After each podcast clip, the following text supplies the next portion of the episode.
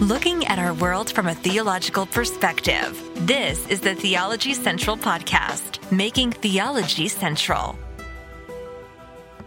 Good afternoon, everyone. It is Saturday, July the 8th, 2023. It is currently 1.49 p.m. Central Time, and I'm coming to you live from the Theology Central studio located right here in Abilene, Texas. Now, if you've been listening to this podcast, you know I took a week and I traveled to Boston. And you know, when I was in Boston, then I took just a little short trip from Boston to Salem. Anytime I'm in Boston, I take a trip to Salem because I, once again, if you've listened to this podcast or if you know me, you know that I am absolutely fascinated by the Salem witch trials. I am fascinated by that. Well, I, I think I think it's safe to call it an abs the absolute failure of Puritanism.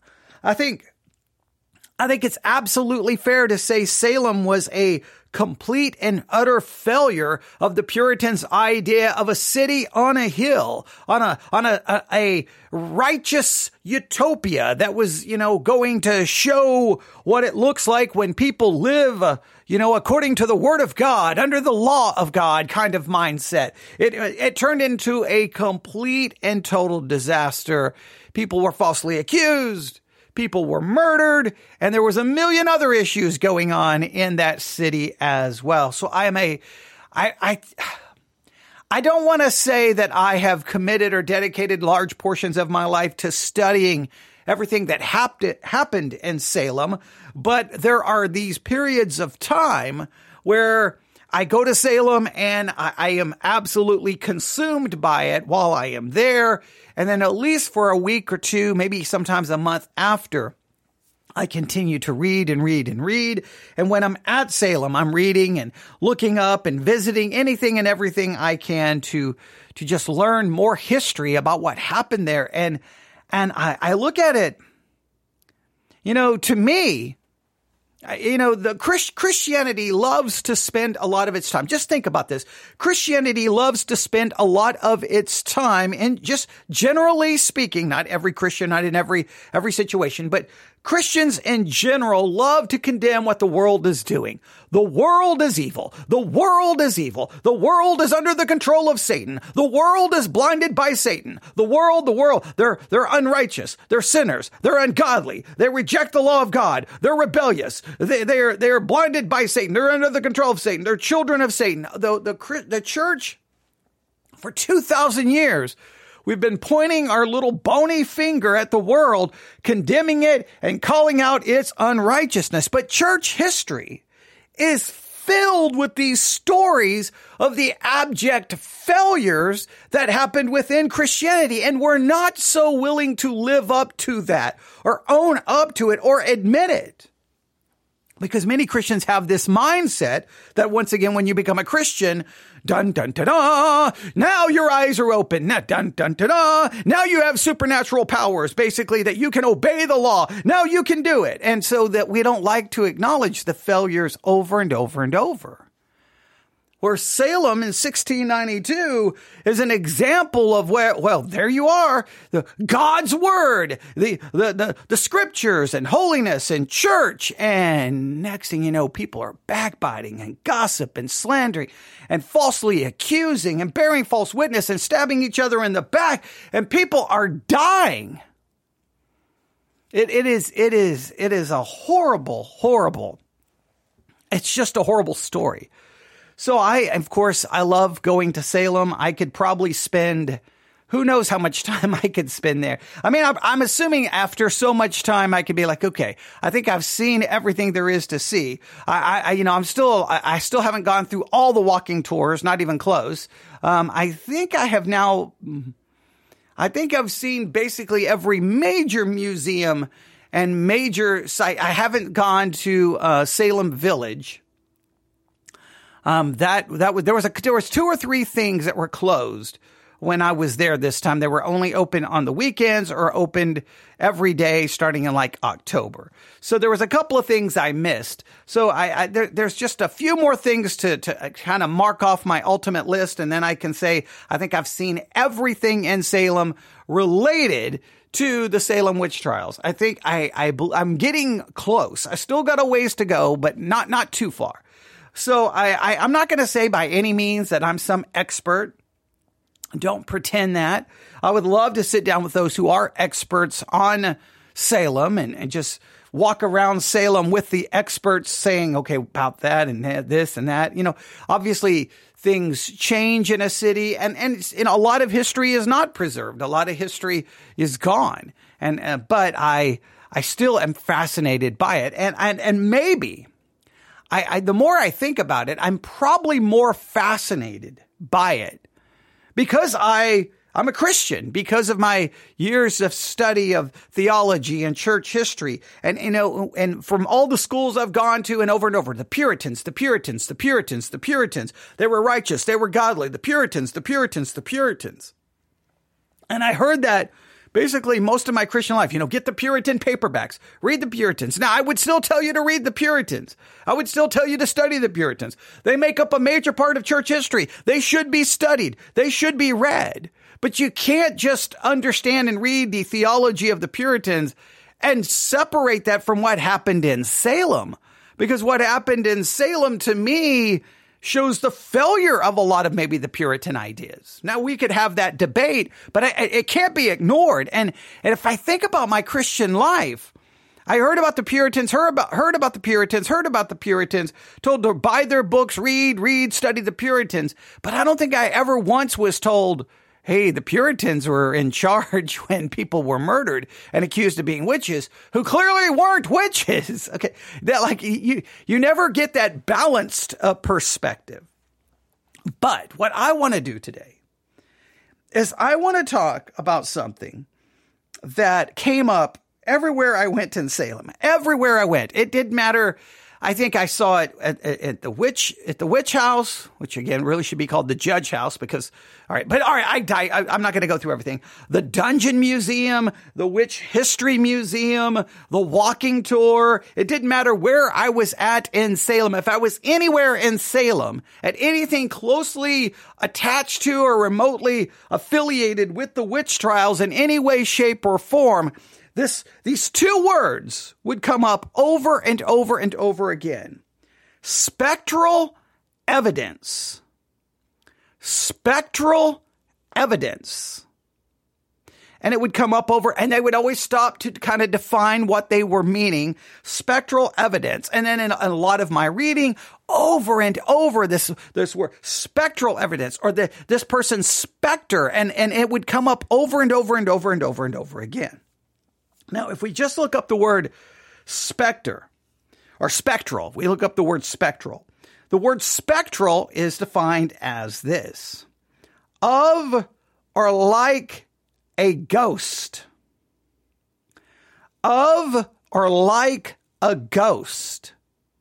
Spectral evidence of or like a ghost. Spectral is of or like a ghost.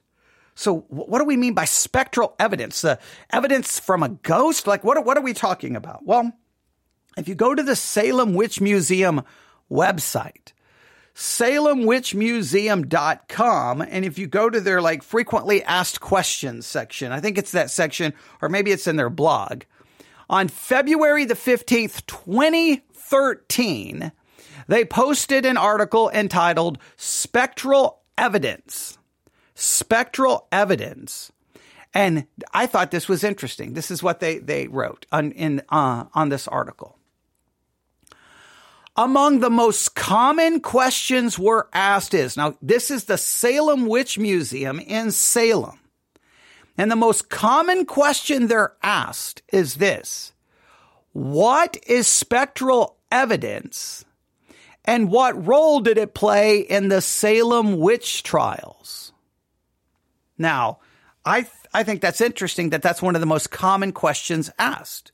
What is spectral evidence? What is spectral evidence? Because you could, and I think I can see why when you, when you're hearing all of this crazy stuff and you're, and, and you're like, how many people were put to death? Wait, two dogs were put to death?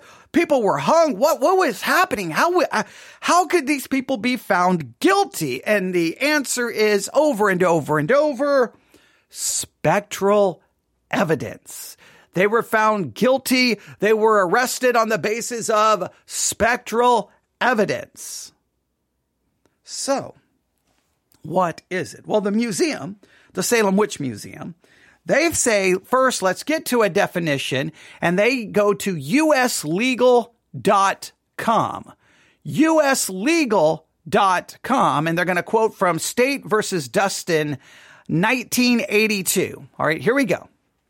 Spectral evidence refers to a witness testimony that the accused person's spirit or spectral shape appeared to him or her witness in a dream at the time the accused person's physical body was at another location. Let me read this again. This is so important to understanding what happened during the witch trials. And this evidence was used in witch, uh, witch trial in England before, I think like seven years before Salem. I think I have the date written down somewhere. But here we go. Spectral evidence refers to a witness testimony that the accused person's spirit or spectral shape appeared to him or her in a dream at the time the accused person's physical body was at another location. So let's say your name is Let's say your name is, I don't know, Laura. Your name is Laura. Your name is Laura. Okay? Laura. And, and you start making an accusation against, let's say, Susan. All right. So Laura starts making an accusation against Susan. What you say is that Susan's spectral, specter, Susan's spectral spirit, her spirit appeared to me and tormented me that I was in my house and then all of a sudden I saw the spectral evidence. I saw the specter. I saw the, the spirit of Susan in my house and she pinched me or she hit me or she bit me or she pushed me or she tried to get me to sign a book or she tried to shove me into the fire. Now, so now, now just think about this. You as Laura can just say, Hey, Susan, Susie, whatever name we want to go with, her her specter, her spectral spirit showed up, her like ghost showed up in my house. And you can just make that accusation and she could be possibly accused then of being a witch. Now that's crazy because Susan, Susie, whomever we want to use, could say, wait a minute, I got 15 people saying that I was, I was in a different town. I, I was, I was in my bed. I, I was, I was cleaning the house. I was cooking. Doesn't matter. Doesn't matter if they weren't physically present. All you have to do is make the accusation that their spirit, that their spirit showed up in your house and tormented you caused you pain, caused you grief, caused you to go into a fit, tried to do, do some harm to you. And then they would be like, oh, that person, Susan, Susie, she gave, she gave permission to the devil to use her spirit, her spectral, her specter to go to Laura's house to torment her, to cause grief, pain, or whatever the case may be. You think about how utterly crazy that is. No, therefore, no physical proof is required. No physical evidence is required. You can just accuse anyone, someone you don't like, someone in the church who bothers you, someone's land that maybe you're trying to take. I mean, there was a lot. I mean, once you get into the Salem witch trials, you can see that there was some clearly very, let's, let's say, fleshly and ungodly motivations uh, that were involved in all of this. So let's read this a little bit again. All right. What is spectral evidence? Here we go. Let's read this again. Spectral evidence refers to a witness testimony that the accused person's spirit or spectral shape appeared to him or her, right, to the witness, in a dream at the time the accused person's physical body was in another location. It was accepted in the courts during the Salem witch trials. The evidence was accepted on the basis that the devil and his minions were powerful enough to send their spirits or specters to pure religious people in order to lead them astray. And spectral evidence, the admission of victims' conjectures, is governed only by the limits of their fear and imagination, whether or not objectively proven facts are forthcoming to justify them. They don't need objective facts. All right. Uh, exactly. Someone just said there is no way to defend yourself against accusations like that. Absolutely. There was no way to defend yourself. Absolutely no way to defend yourself. And no matter what they said, no matter what they did, they were found guilty and they were hung. They were killed because of these crazy accusations. So teenage girls could go fall on the floor, go through all of these things and like, I see the specter of so and so. Their, spirit, they're, they're, they're, they're forcing me to do this. And then people like, round up the posse. Let's go get Susie. Let's go. Susie, your specter was in, in, in the house tormenting my kids. You witch. I mean, I mean, I'm, I'm not trying to make light of it, but that's literally how insane it was. Like, eh, you can't even believe that this ever happened in any real meaningful way, but just, just keep remembering that. A little bit more here. Now, there's another phrase that you may not be familiar with. There's another phrase that I heard over and over and over. All right. You, uh, you maybe you're familiar with this. All right. Here we go. All right. Here we go. See if, if you are familiar with this phrase. Oyer intermine. Oyer intermine. Oyer intermine. Orior, Orior and termine. Orior and termine.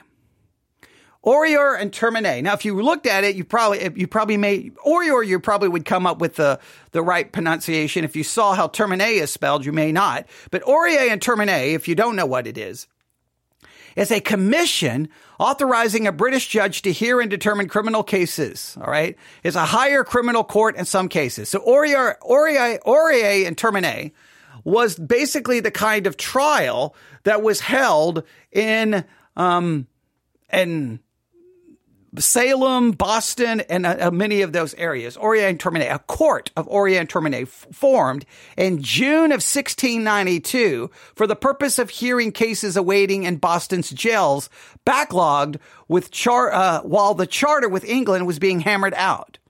Recognize that now these courts, the court of Orient Termine, formed in June 1692. Now this is important because they were backlogged because there was this charter with England that was in dispute and it was being rescinded. There was all kinds of political intrigue and, and things going on as a broader historical context to what was going on in Salem with everyone being accused of being a witch. All right.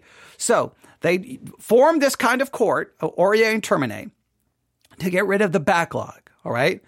Now, they, this court recognized spectral evidence despite that it was not in keeping with the generally accepted procedure at the time.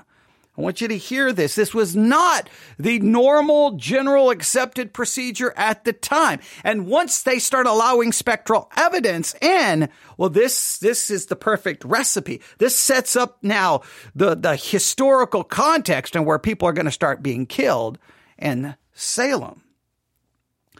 Uh, in law, and people in colonial America, Peter Charles Hoffer offers this characterization. The result of having laymen on the high court benches might be swift and sensible justice. Massachusetts Superior Court justices, such as Samuel Sewall, were deeply moral men concerned about the quality of their performance.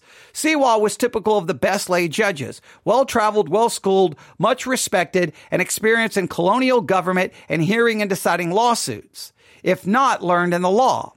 In the Salem witch trials of 1692, the judges, including Sewall, departed from current learned English practice and did so with tragic consequences. There were no trained lawyers on the bench, but all believed that there was a devil and that he contacted, contracted secretly with men and women to do his evil work in the colony. Thus, at least in theory, witches had the power to leave their bodies in spectral form assault their victims. Now, uh, now again, that that they they, when they created these courts, this Aurier and Terminate courts, and they begin to basically they just left all the rules and they allowed the spectral evidence.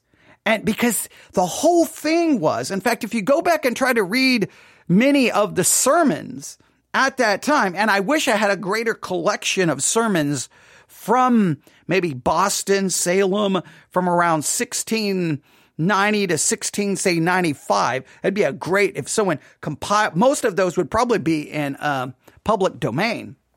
That'd be a good book to compile all of those sermons because it would offer the, theolo- the theological background. Really, you had three things going on in Salem, if you think about it. You had this, this, this court, this Aurier and Termine kind of court and allowing of spectral evidence. You had that going on. No way you could get around it. You had great tragedy occur because I think it was the smallpox epidemic that killed like half of the population in Salem not long before the Salem witch trials. So you've got some legal things changing. You got tragedy. And then you got the theology of the time. And the theology of the time basically was, look, God wants us to be a city on a hill. We, we are establishing basically a, a law and a, and a society you know, where God will be glorified and people will live for him. And basically a very like a Christian nationalistic approach. I, I don't think there's any way to get around that. You know, they want their laws to be governed basically, you know, follow the scriptures and establishing their law and punishing people. And, but this is the whole thing with their theology. Satan is out to get us. The devil's trying to destroy us. We must fight the devil to preserve the city on the hill, to preserve this moral utopia, to preserve this basically Christian nationalistic idea, even though they wouldn't have used that term. Satan is everywhere. Satan is out to destroy us. Satan is out to get us. We got to be on the lookout. Satan will destroy us. So you got now a legal system where spectral evidence is okay. Now you've got fear and paranoia because half the population has died because of an epidemic. And of course, it was very common for them then to say, Satan did this. Satan is trying to kill us.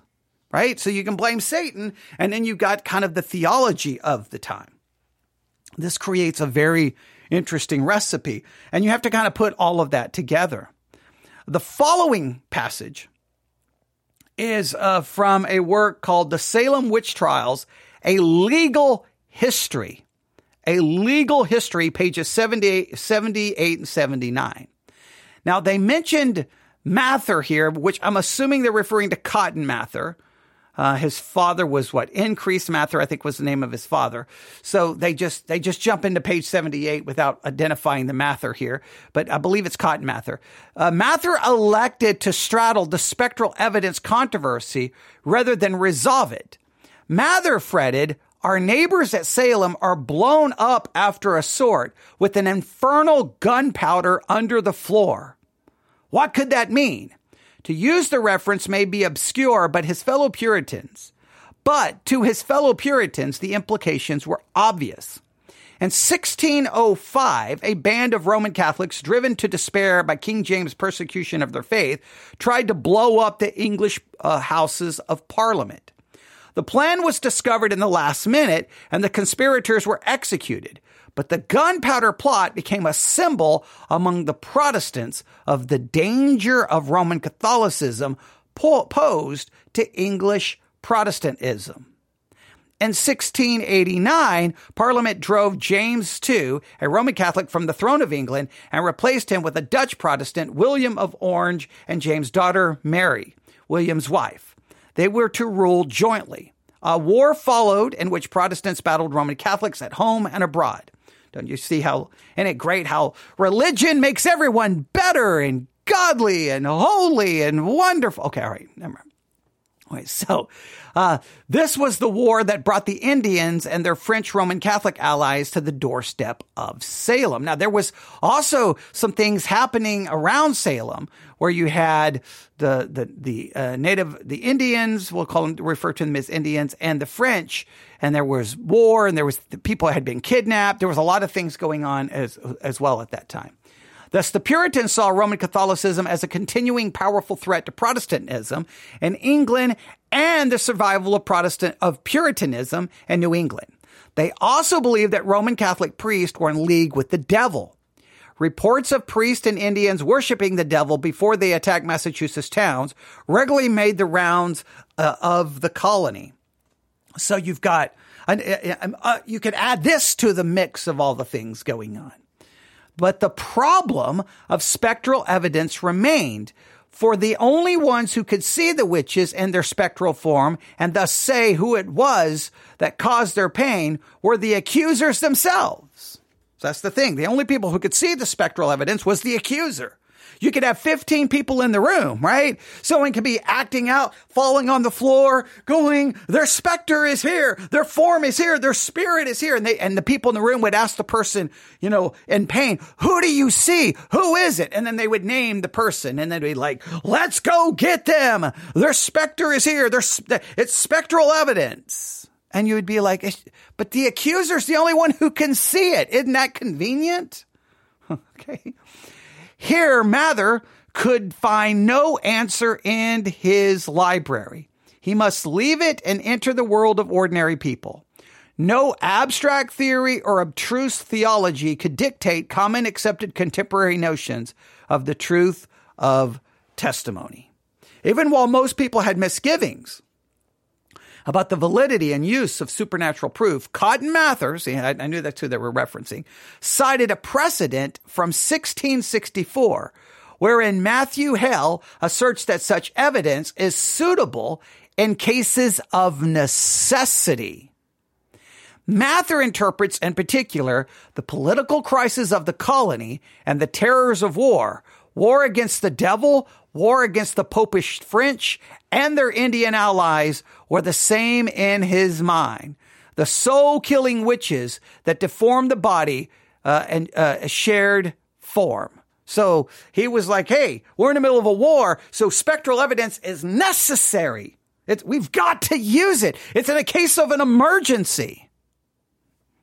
That, and because some would argue, depending on which museum you go to and which tour guide you're listening to, some would say, well, Cotton Mather tried to argue against spectral evidence, but then you got other cases where he seemed to support it. He seems somewhat conflicted. Maybe, maybe others, you know, is he a hero? Is he a villain?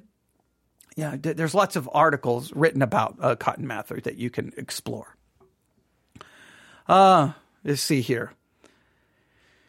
Uh, yeah, okay. They, they got some more information here, but I'm not gonna I'm not gonna go here. Again, that is at the SalemWitchMuseum.com. The, a whole thing about spectral evidence.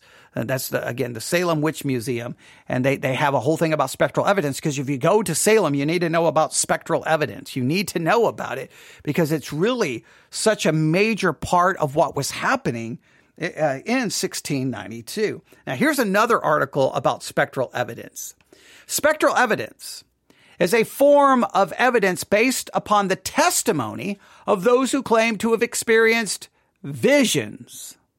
Such testimony were frequent given during the witch trials of the 16th and 17th century. Um, a lot, a lot of that time, this is the kind of testimony and evidence that was being presented the alleged victims of witchcraft would claim to have been tormented by the spectral images of certain of certain named members of the community that was taken as evidence that those named were witches and had given the devil permission to assume their appearance.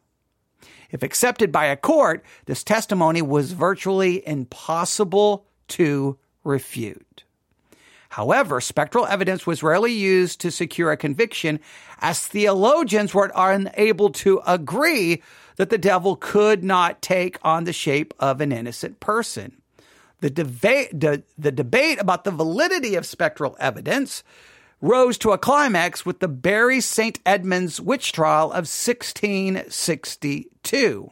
Now, once again, spectral evidence was being used. And just so that you know, even though there was a lot of back and forth, right? The jury found Denny and Cullender guilty of 13 of the 14 charges brought against them. And they were sentenced to death by hanging. All right. So that's, uh, that's 1662. All right. Spectral evidence showed up. The, the judge tried to try to say only, only consider this, but they were found guilty. And well, the next thing you know, people are being hung. Then we jump to the Salem witch trials, which began in February of 1692. When four children of Salem, Massachusetts, began suffering from fits and complained about being bitten and pinched by invisible agents. When pressed to name their assailants, they accused Sarah Good, Sarah Osborne, and the slave Tituba. Some say Tituba, but I think it's Tituba, crying out that they are specters and their shapes did grievously torment them. They're specters. Eh, they're being tormented by their specters. Now, these are young girls just making accusations. And then the adults are like, let's believe the young girls and let's go arrest these people and let's put them in prison that are horrible conditions and let's torture them until they give us, I mean, like the whole thing is just crazy. Brought before the magistrates, Good and Osborne denied the charges, but Tituba confessed. She claimed to have been coerced by the devil into hurting the children. She had also been threatened by a tall man in black clothes who made her sign a name in a book.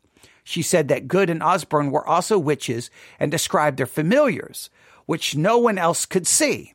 So not only did you have the specter, you had what's called the familiars.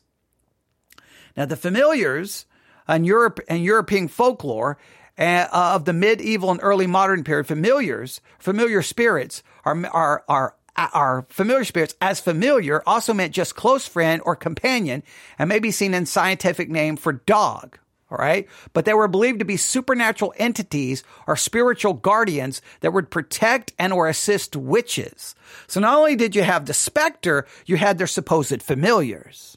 So you could be like, there, I saw their specter show up and they did these things. Oh, and I saw their familiar. It was a bird. It was a dog. It was a cat. So you could just, I mean, only thing limiting your accusation was your own imagination. Now, Tituba was probably smart because she was a slave she was smart to what she kind of did was make a confession, but hold out information. So they had to keep her alive to get more information and to get more information. She was, she was probably smart. Those who said, no, I'm not guilty. I didn't do it. Well, they were going to die. Tituba kind of said, Hey, I will confess. And I'm, and I'm paraphrasing this, but I've got some more information. I can't tell you now, but give me a little bit more time. So they were brought before the magistrates. Good and Osborne denied the charges. Tituba confessed. She claimed to have been co- coerced by the devil and hurting the children. She also had been threatened by a tall man in black clothes who made her sign her name in a book. She said that Good and Osborne were also witches and described their familiars, which no one else could see. See how convenient that is? Goods was a yellow bird and Osborne's were two grotesque creatures. While this testimony was being given, the children broke out into fits. And Tituba claimed to see the specter of Sarah and Good attacking them. So in the court, while the testimony is happening, the kids are, are, you know, losing their minds. They're acting out. And then Tituba could be, oh, oh, oh, oh, I see what's happening. See, it's those other two. Their specters are attacking them. Nobody else in the court can see it. Now, in one of the, I think the dungeon museum that we went to, they first took us like into a meeting house where they acted out some of the trial. And uh, the acting was pretty good. And, and it gives you just how, how crazy uh, the whole, whole situation was. All three women were indicted and were returned to jail to await trial. This was the beginning of the mass hysteria which saw numerous residents of Salem and surrounding towns arrested on charges of witchcraft.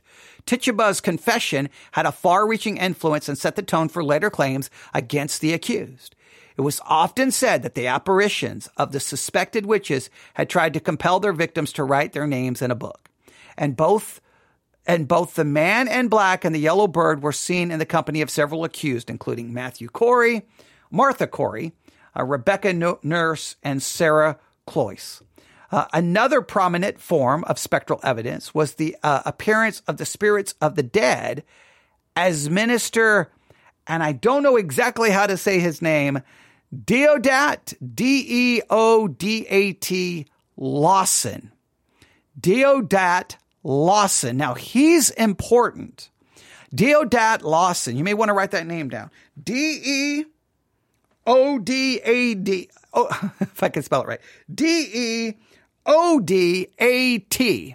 Deodat. D E O D A T. Deodat Lawson. L A W S O N. L A W S O N. Let me spell that all again. Deodat. D E O D A T, Lawson, L A W S O N.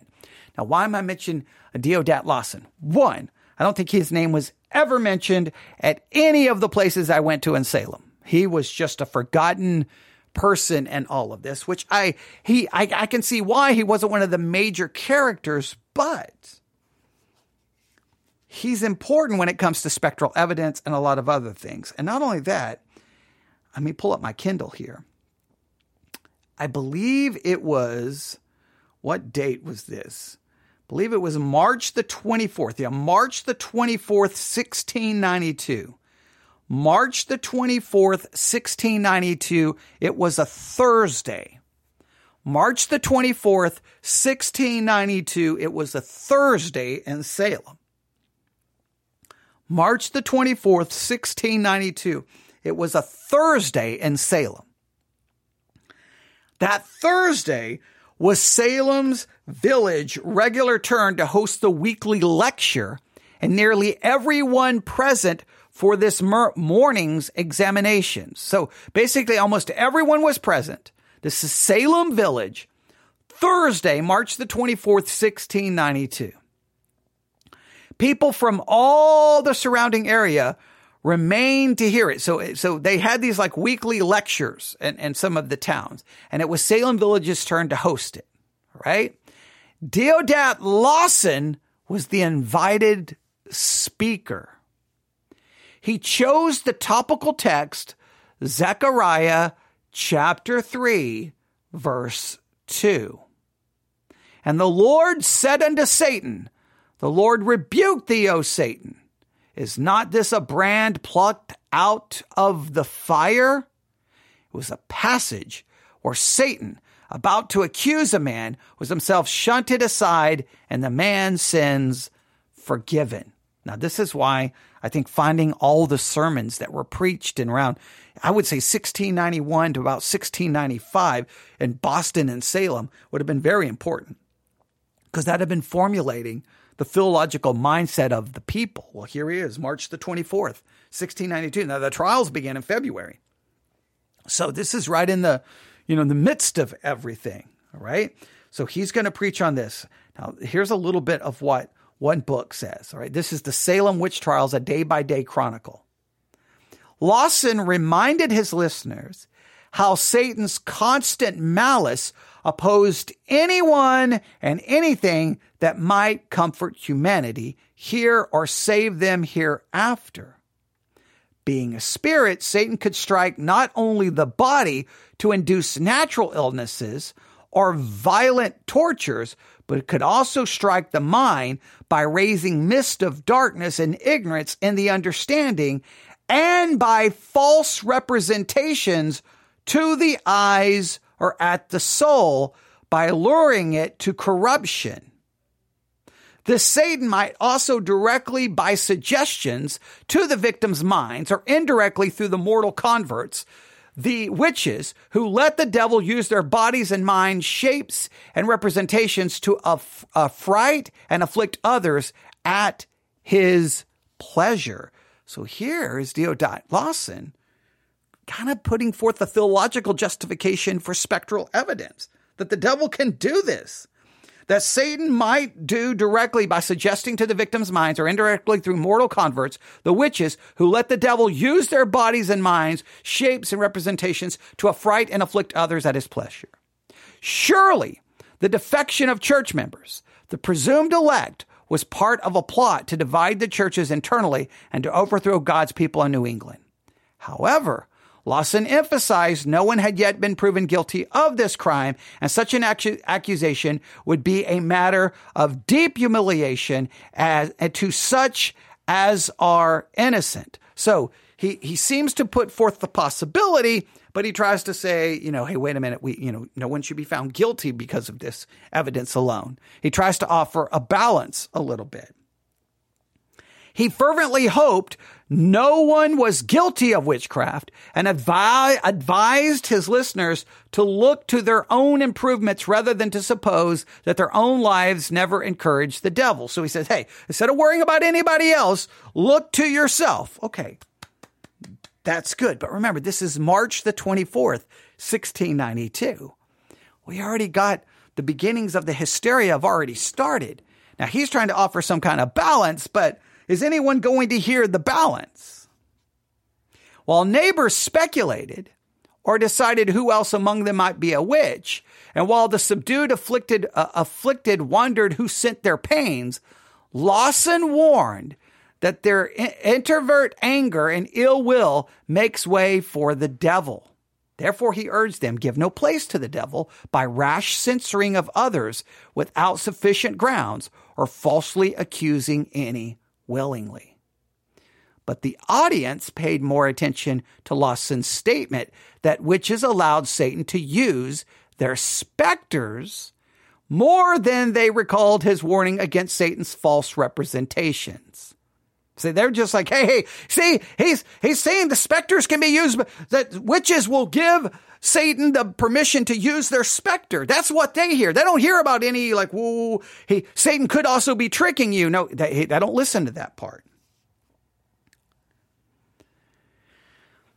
The magistrates heard Lawson's advice that they that they that they prosecute. Hang on, let me go back here. The magistrates heard Lawson's advice that they prosecute evildoers and protect the innocent, but did not take to heart his admonition to use all regular ways and means that are according to the rule of God to discover witches. Legal methods, not torture or folk test. Goody Sibley heard him warn against the risk of counter magic itself and uh, a form of witchcraft, even if intended to help the afflicted.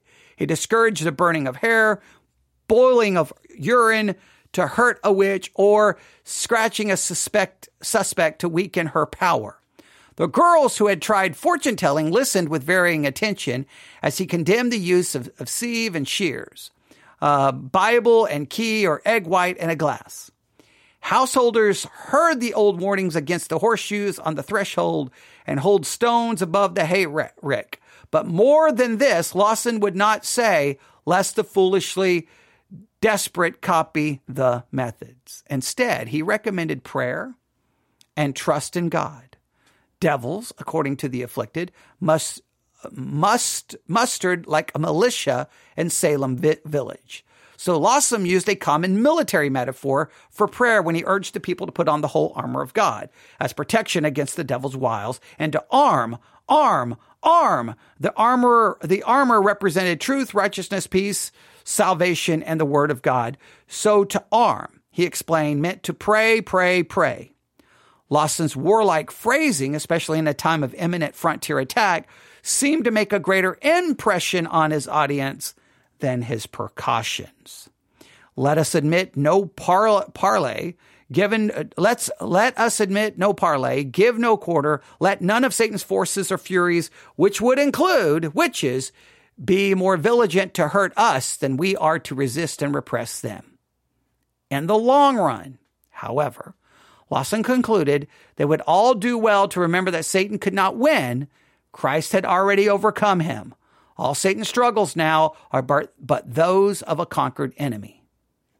But despite the arrest and Lawson's cautions, the afflicted were badly agitated this evening nor did old Giles Corey know what to think of his arrested wife, Martha.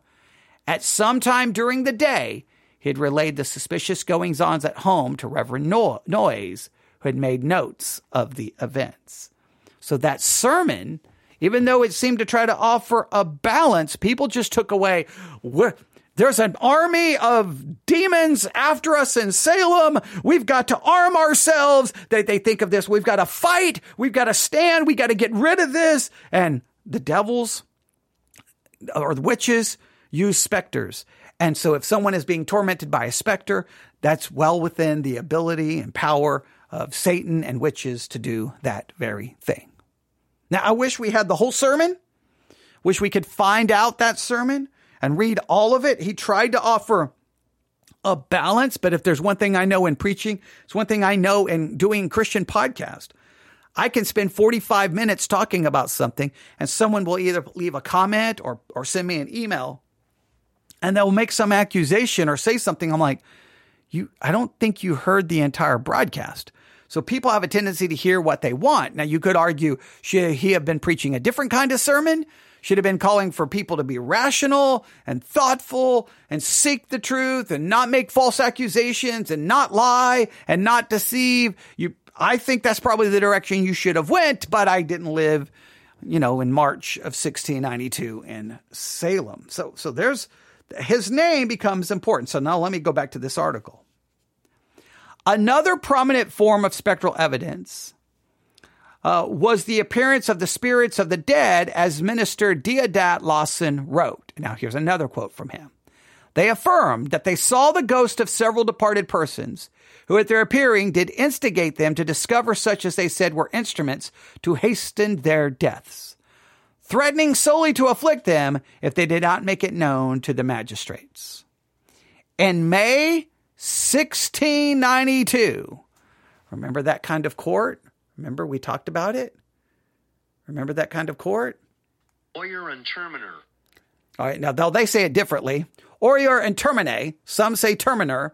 I would say Terminer if I go through it. Now I'm I'm good. I'm glad to know Orior, Orie, or Orior and Terminer is a way of saying it. Uh, typically, um, it's it's shown to be completely different. So that's funny. I just had that pulled up in a different from a different uh, pronunciation. I love that because then that means I've never st- stated it incorrectly. But Oriar, Aurier, and Termine is the way I heard it pronounced frequently. But Orier and Terminer makes much more sense to my Texas mind. All right, all right. But that court in May uh, 1692, a court of Orier and Terminer or Aurier and Termine was established to try these cases. However, the court faced the problem of how much weight to give to spectral evidence.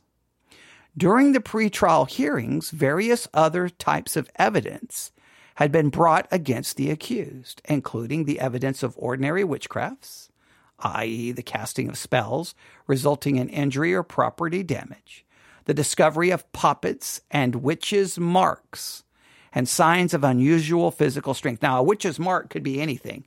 You could have a freckle, you could have a birthmark, you could have a mole. You're a witch! Okay, another crazy thing. And in some cases, it sounded like it was very messed up the way they did that because they, they take the women, strip the women down.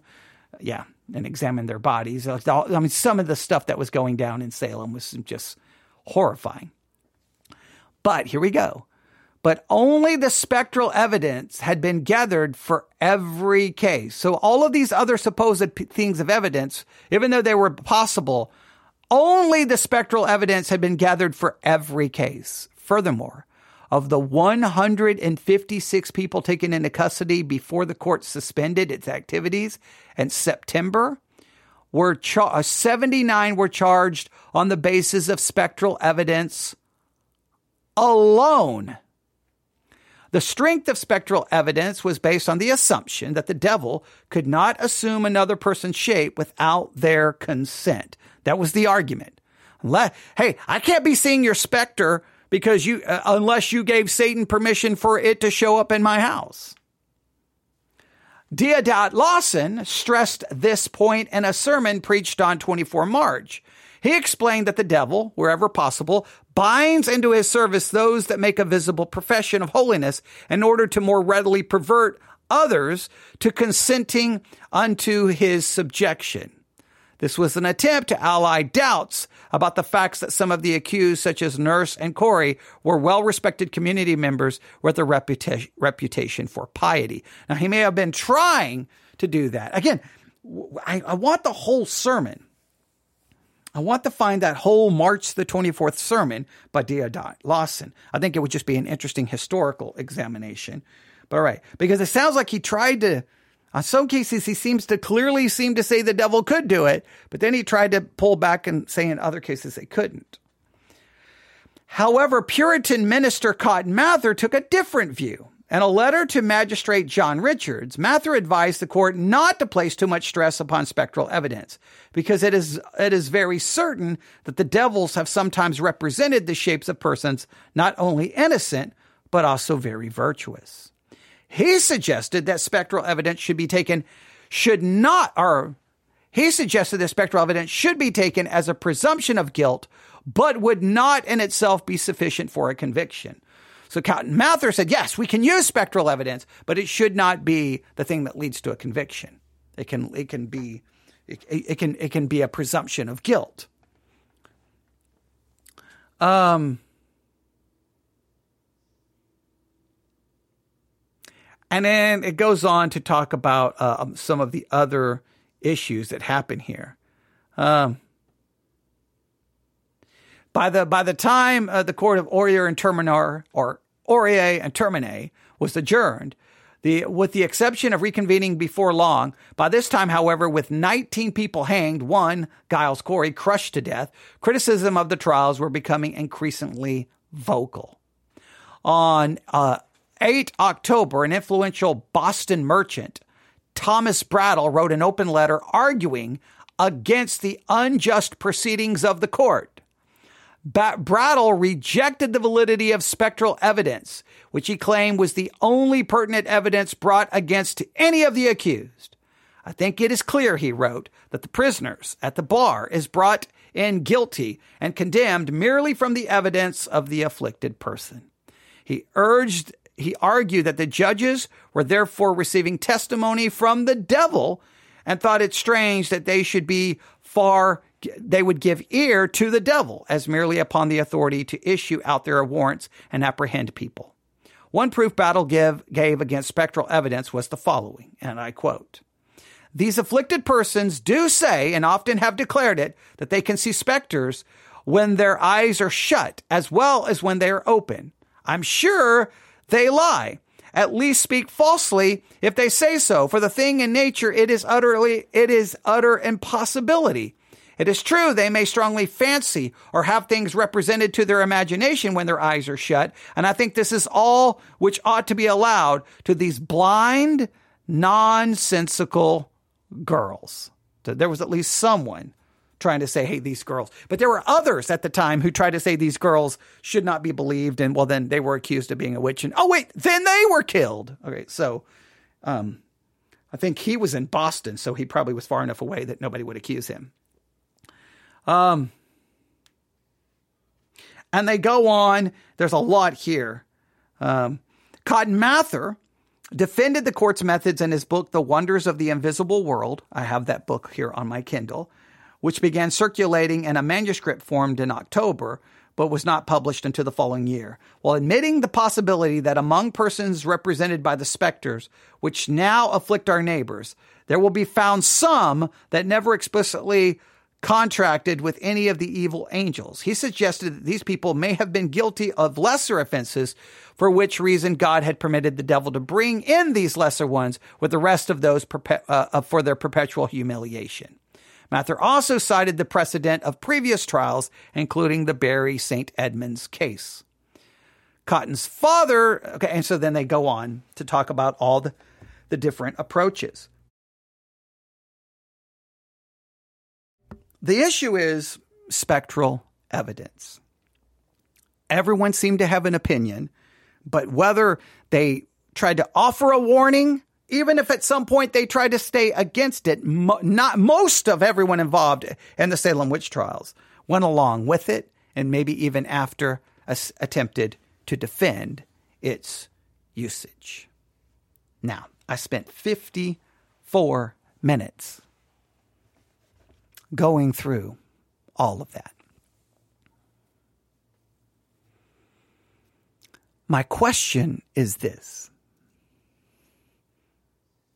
that craziness, has it not remained in certain parts of Christianity even until 2023? Spectral evidence where charismatic leaders will claim, I saw this and I saw this and a demon appeared here and Jesus showed up here and an angel showed up here. Don't they make all of these claims? And in many cases, people take them as speaking the truth. As now, they may not be leading to people being murdered, but they're still putting forth some kind of spectral evidence, some kind of vision, something they supposedly saw. And then they go on to write books and sell and get big churches and become, well, supposed influential in the world of Christianity. Hasn't that kind of craziness and almost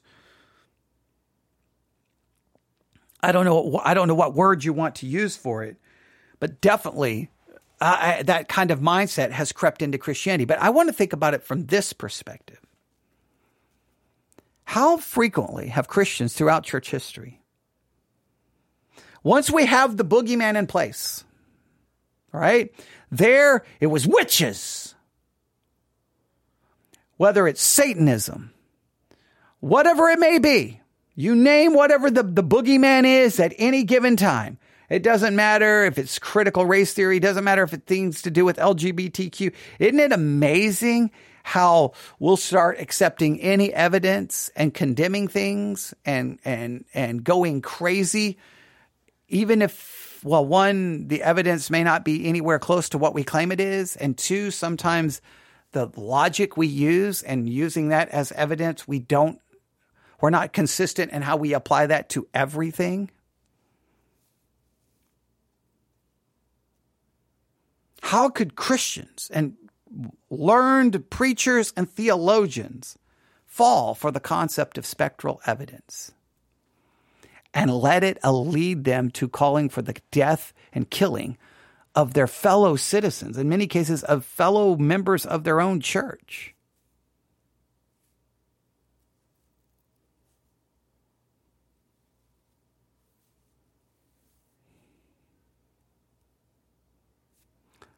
The situation was crazy. And I just think sometimes it hasn't changed a lot. It, it, it's evolved. It's it's maybe morphed into into that that way of thinking has come into. I, have seen Christians who are so conspiratorial, who uh, they they it doesn't they once they once they have their boogeyman, once they have their their villain, they they're they're all rationality, logic, and reason leaves the room. It flees from them, and then they are left with just almost superstitious just almost brainwashed mentality, and you can't speak any truth to them.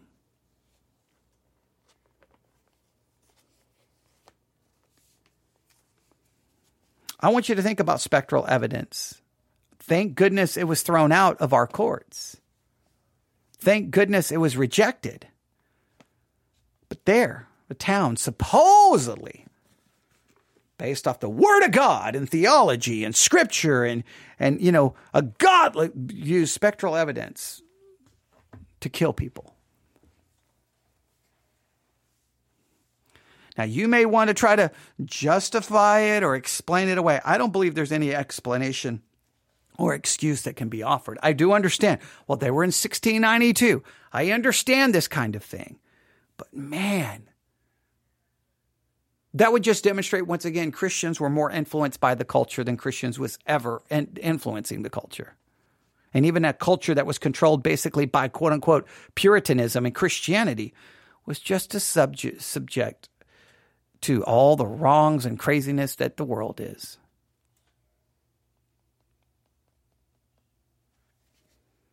If you go to Salem, know the term spectral evidence. If you read about Salem, know the term spectral evidence. Love to get your thoughts on all of this today. you can email me newsif at yahoo.com. That's newsif at yahoo.com. Thought I would share a little bit about this, mainly because I've just been, I've read so much about spectral evidence over the last week, heard so much conversation about spectral evidence in Salem uh, that I had to at least share some of this information. Deodat Lawson and that sermon for March the 24th. Um, it would be interesting. Cotton Mather, his writings are easily available. You can find Cotton Mather's writings and his sermons. Some of them, well, yeah, you can try reading some of it and tell me what you think. Some of it's like very like, what? Just could you get to the point? What are you trying to say? But you can you can look at that for yourself. All right. I feel like there's something else I should say, but I just I really kind of want to leave it there. I don't know if it leaves you just kind of depressed and discouraged. It leaves me like what what happened not only then, but I, sometimes I, I see the same thing. Oh, that's true. Someone just says AI created articles and images may be used as a as a newer source for uh, for spectral evidence in a way. It's not validated, but used as evidence. Well, that's true. If if uh, you know, well, there there was a, a video someone sent me a long time ago. Will AI created videos or AI created images be used by charismatics to try to prove a miracle or try to prove something supernatural happened? Now, I'm assuming people all over the place will use these kinds of things, but it just, it just once again, ah, one of the things I, have always loved about Christianity is Christianity's Christianity as a worldview seems to demand there is absolute truth and that we put away lies and we speak the truth, we seek the truth, we don't make false accusations, we don't bear false witness. But all I've seen my entire life within Christianity is uh, over and over and over this desire for conspiracy and, and accusations and, and just no, it not, it, it doesn't seem a rigorous truth, uh, pursuit of truth. It's a rigorous pursuit of truth used for your own sanctimonious advantage. There you have it. Spectral evidence and the Salem witch trials. Thanks for listening. Email me newsif at yahoo.com. Newsif at yahoo.com. Everyone have a wonderful day. God bless.